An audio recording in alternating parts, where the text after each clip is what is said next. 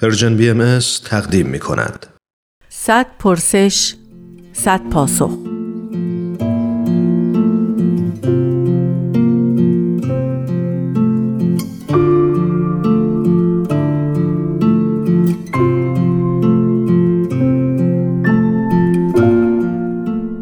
پرسش شستم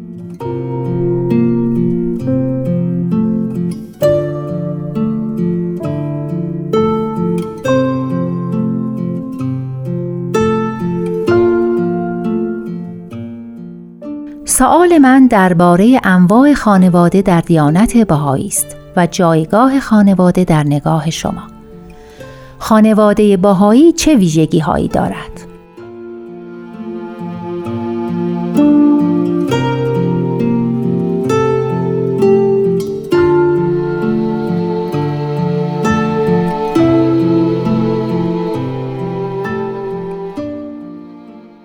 وقت شما بخیر شیدا ارفانی هستم و خیلی خوشحالم که در خدمت شما خواهم بود. خانواده باهایی متشکل از یک خانم و آقاست.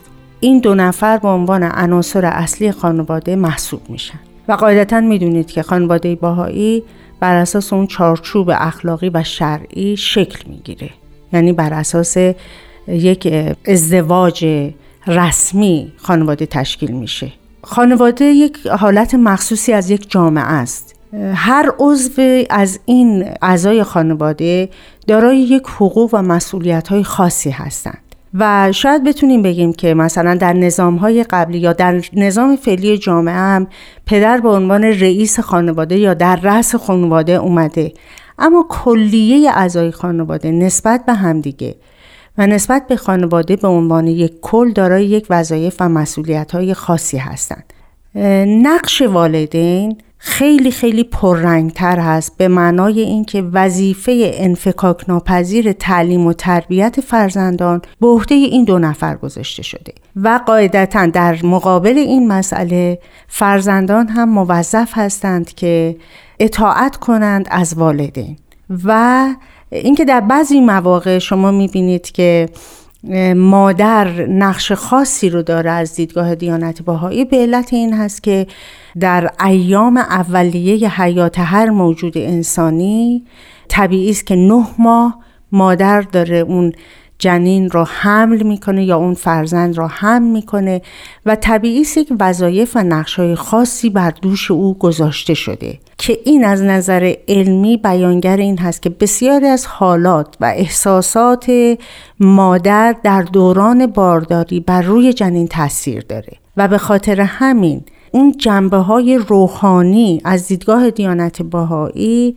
در طی این نه ماه هم می‌تونه تاثیرگذار باشه بر هر موجود انسانی که قرار بعد از نه ماه به دنیا بیاد. با توجه به این مسئله اولین مربی می‌تونیم بگیم که از دیدگاه دیانت بهایی برای فرزند مادر هست. اما این به معنای اون نیست که پدر نقشی نداره. مسئولیت اساسی و اصلی رو مادر به عهده داره ولی پدر هم در کنار مادر می‌تونه نقش های متعددی رو داشته باشه. یکی از اون مسئولیت ها یا نقش های مهم حمایت کردن از مادر هست. یعنی پشتیبانی از مادر که بتونه اون مادر نقش خودش رو به خوبی ایفا بکنه. چند مسئله وجود داره که دو مسئلهش رو من اینجا خیلی کوتاه و کلی عرض می‌کنم. یکی که در خانواده امر مشورت بسیار بسیار نقش مهمی داره و دومین مسئله که خیلی باید بهش توجه بکنیم وحدت و اتحاد اعضای خانواده هست. اما این وحدت و اتحاد اعضای خانواده در برگیرنده این هستش که حقوق و امتیازات هر عضو خانواده کاملا مشخص باشه.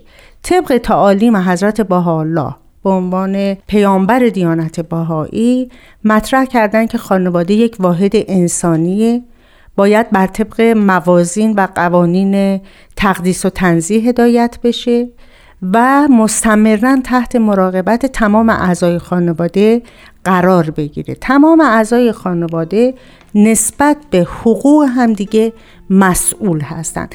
و پیرامون مسائلی که دور برشون میگذره حتما حتما باید در خانواده این مسئله رو به شور بذارن. در مشورت باهایی یا در مشورتی که در خانواده صورت می‌گیره مثل یک پلی هستش که تمام مسائل بحرانی رو راحت میشه از روش عبور کرد. در غیر این صورت اون خانواده دچار مشکل میشه.